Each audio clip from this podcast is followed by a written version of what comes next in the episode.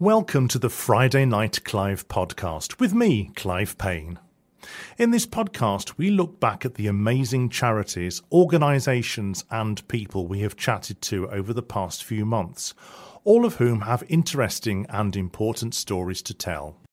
Now, we all have our memories of doing PE and games at school, some good, some not so. Well, I fall into the latter category there. But how have things changed in schools and colleges over all these years? And does it encourage children to continue with sports when they've left school?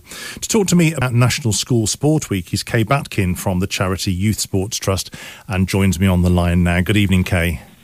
Good evening. Thanks for having me. Not at all. Thank you for joining me. And I gather you're you're a Bonnie Tyler fan as well. You, I guess you oh, were singing, singing along to that. yeah, you can't beat a bit of Bonnie Tyler. Absolutely.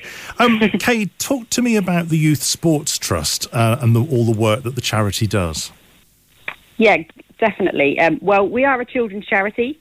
We were founded in 1995, and our passion is to harness the power of play and sport to ensure that every young person has a positive education and can use that as part of their development.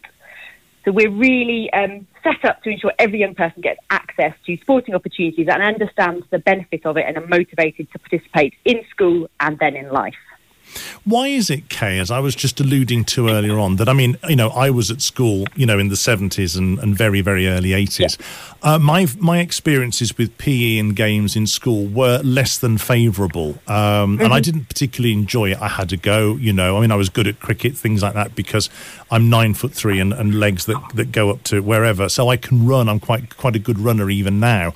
But my, from my own experiences, was never particularly good. Why do you think there is always this mixed sort of you know experience with with children, particularly in school, where some enjoy PE and games and some don't?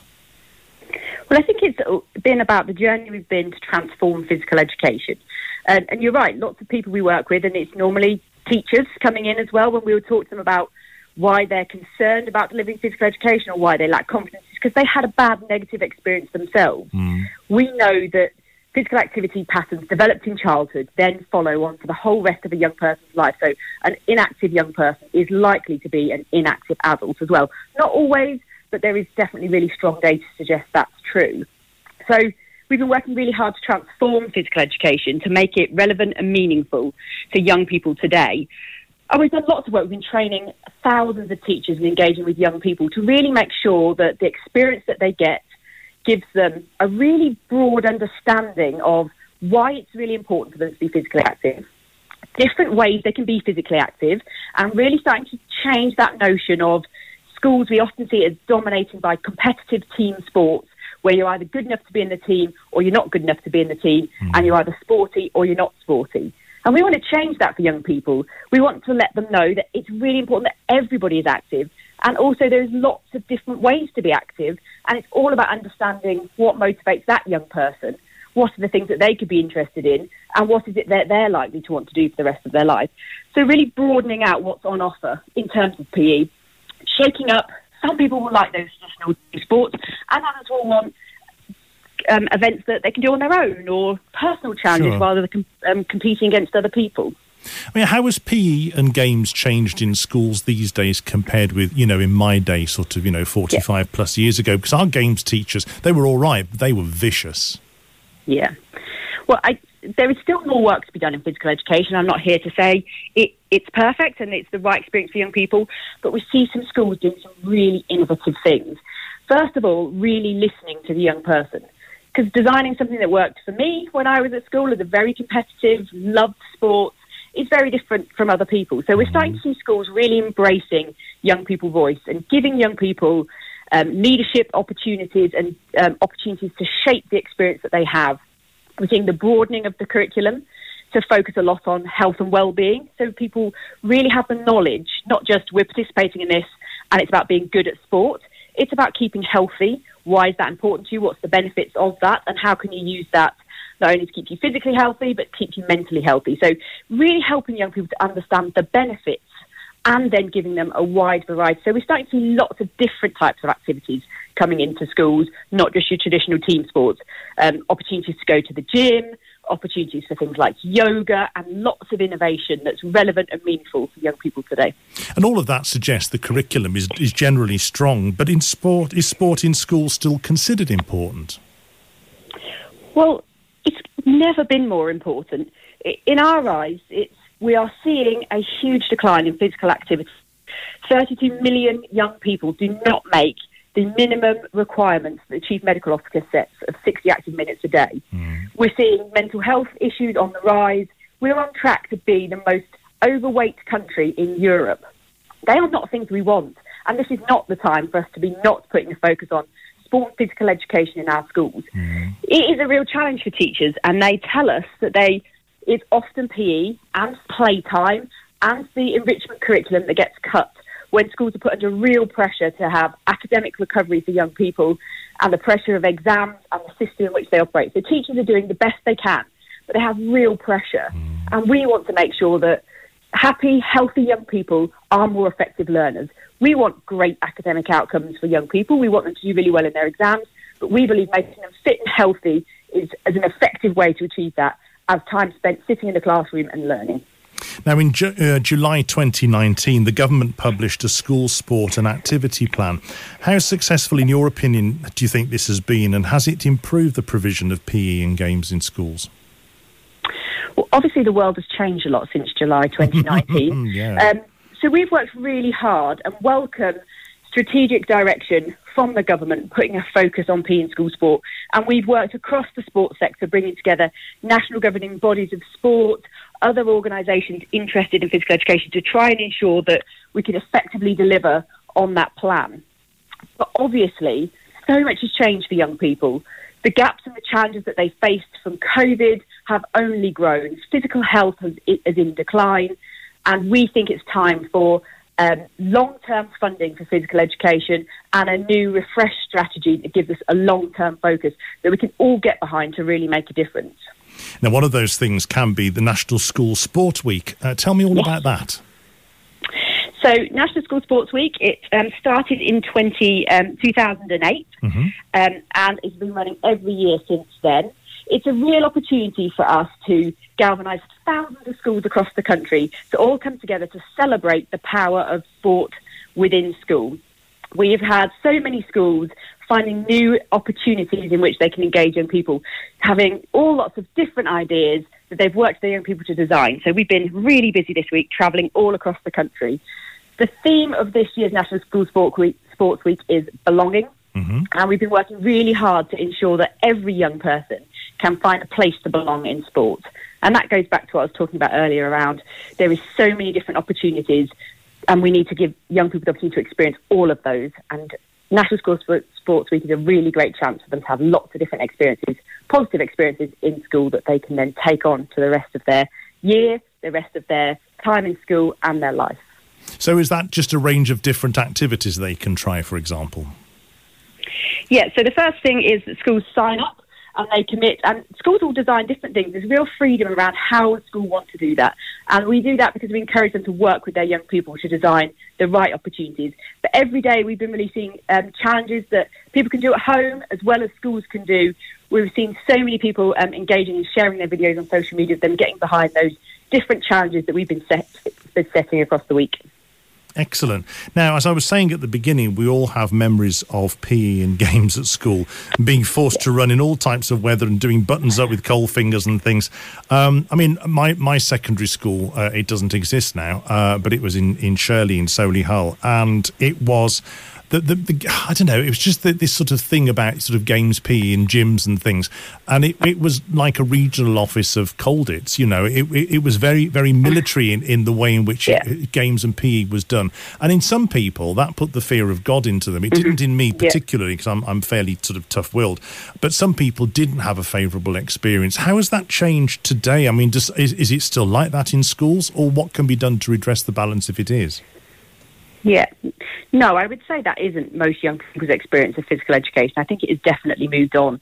Um, we run lots of different um, initiatives and programs in schools really challenging physical education, not only from the types of activities that young people experience, but also the things like the kit that they wear, because we know that's a massive factor for young people in terms of thinking about are they comfortable to participate. So we've done huge amounts of research with young people about what are the barriers mm. that stop and prevent them, and we're using those to educate um, teachers, educate head teachers to make sure that we have a much more positive physical activity experience for all young people in school. They get really great physical education and school sport that is hopefully light years ahead of the experience we had. But there's definitely still more work to do, and ensuring that PE is important within the school. It has the, the right level of um, strategic commitment and the right amount of time dedicated to it, and schools really understand its value not only in learning but in the health of their students. So I think the activities are starting to change. There's more things we could do, but we definitely need more focus on it in schools. I think the overriding thing as well is that it should be fun for the students because if they get fun yeah. out of it, then they'll they'll clearly enjoy yeah. it more and they'll want to do more of it. Most definitely, the, the focus has definitely changed on giving young people the motivation to participate for life, as well as giving them the physical skills to participate and giving them the knowledge of why. So that's been the basis of our transformation of physical education, moving from about mastering a sport to be about learning to find your love and enjoyment and having the skills, confidence, and motivation to carry on and do that. And that's what transforming PE looks like. I mean, just underline for me, um, Kay, if you will, why physical activity is so important. We know about the health benefits, but mm-hmm. what are the how what are the ways can we benefit, and as adults as well, I suppose. Yeah, well, definitely.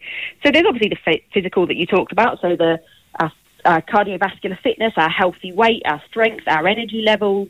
Um, there's so much research about the benefits to our physical um, health, but we've got our mental health as well, our mm. happiness, our resilience, our ability to tackle anxiety and stress, and improvement in mood. I know if I've had a particularly hard day in the office, getting out outside, doing something that I enjoy, for me that's running or walking the dog or any of those things, really help me to relax de stress, and be prepared to then face what happens next. It's also great for socialisation, emotional and social well-being. We know we've been through a period where young people have been disconnected and uh, not socially connected with their friends and peers. So people that participate in sport and physical activity feel less lonely. They build stronger friendships. And it's great for developing some really positive life skills that are so essential to young people, not only in their day to day life as young people, but when they go out into the world as well. So important things like communication skills, effective teamwork. Mm. Sport is such a rich and amazing environment for doing that. And we also know it has a massively important role in brain function. So we know that when we're active and we take participate in periods of physical activity, young people are better prepared in the classroom to learn. I think as well that it teaches youngsters to be competitive and also to deal with successes and failures because yeah. life is all about that. Some things you win, some things you don't. And if you're playing football or cricket or whatever, some matches you're going to win and some you're not. And yeah. I think it helps to prepare you mentally to deal with, with the negative part of that. Yeah, I, I think sport provides a great opportunity to try out so many different um, experiences and feelings and emotions that are then transferable into life. You know, things like resilience. If you fail, it's really important that you have the ability to, to go again, to try again, mm. to learn from the things that you didn't get right and go again. And we know resilience is so important for this generation. We have a real issue with young people and their levels of resilience. And sport provides a safe place where young people can understand what resilience is, what it looks like, and then have the opportunity to live that out and put those skills and experiences um, into practice, which then is so important for the rest of their life. How would you encourage children then, Kay, to participate in sport and to help them enjoy it, and also their parents or responsible adults who perhaps lack the motivation yeah. to encourage their children? Yeah. Well, I think when it comes to parents, um, I know, I'm a parent myself, I know there are so many things as a parent we have to think about for our young people. So I think really educating parents on the importance of physical activity for their young people. So many parents don't understand how much physical activity a young person should have a day. So we're really committed to supporting parents and giving them the knowledge and experiences to help them to find the right kind of opportunity for their young people, for their children. In terms of young people, it's really important. Are, everyone is so different. Instead of us having this vision of sport that okay, everyone's got to get a bit more physically active, let's send them off to the football club. It's just not right for everyone. No. So for young people, it's about listening to them. What are the things that they want to do? What are the things they're interested in? And what are the things they're worried about? So we can make sure the experience is right for that young person. So when they turn up, they feel like they belong. And that's the point of National School Sports Week, helping young people explore that. What do I like? What don't I like? How is the best way for me to get active and then stay active for life? So, if I'm a head teacher in a school, then how can I um, sign up to National School Sports Week and find out more information generally? Well, you just need to come along to our website. Um, obviously, I've had thousands of schools join us already. But if you go to the Youth Sport Trust website, you will find not only the ability to pledge your commitment to National School Sports Week and ensuring we find a place for sport for all young people to belong, but also there's huge amounts of resources and support for schools freely available to help you ensure you have really positive physical education and school sport for every young person in your school. Give your website a mention, Kay, if you will. Yeah, it's www youthsporttrust.org. Lovely. Youthsporttrust.org. Kay Batkin from the charity Youth Sports Trust, thank you very much for talking to Friday Night Clive. Thank you so much. That is your lot for this episode. You can catch the programme live every Friday night on Black Country Radio from 8 pm. If you like our podcast, please subscribe by heading to blackcountryradio.co.uk forward slash podcasts or wherever you get your podcasts from. See you very soon. This is a Black Country Radio podcast presented by Clive Payne and produced by Andy Caddick.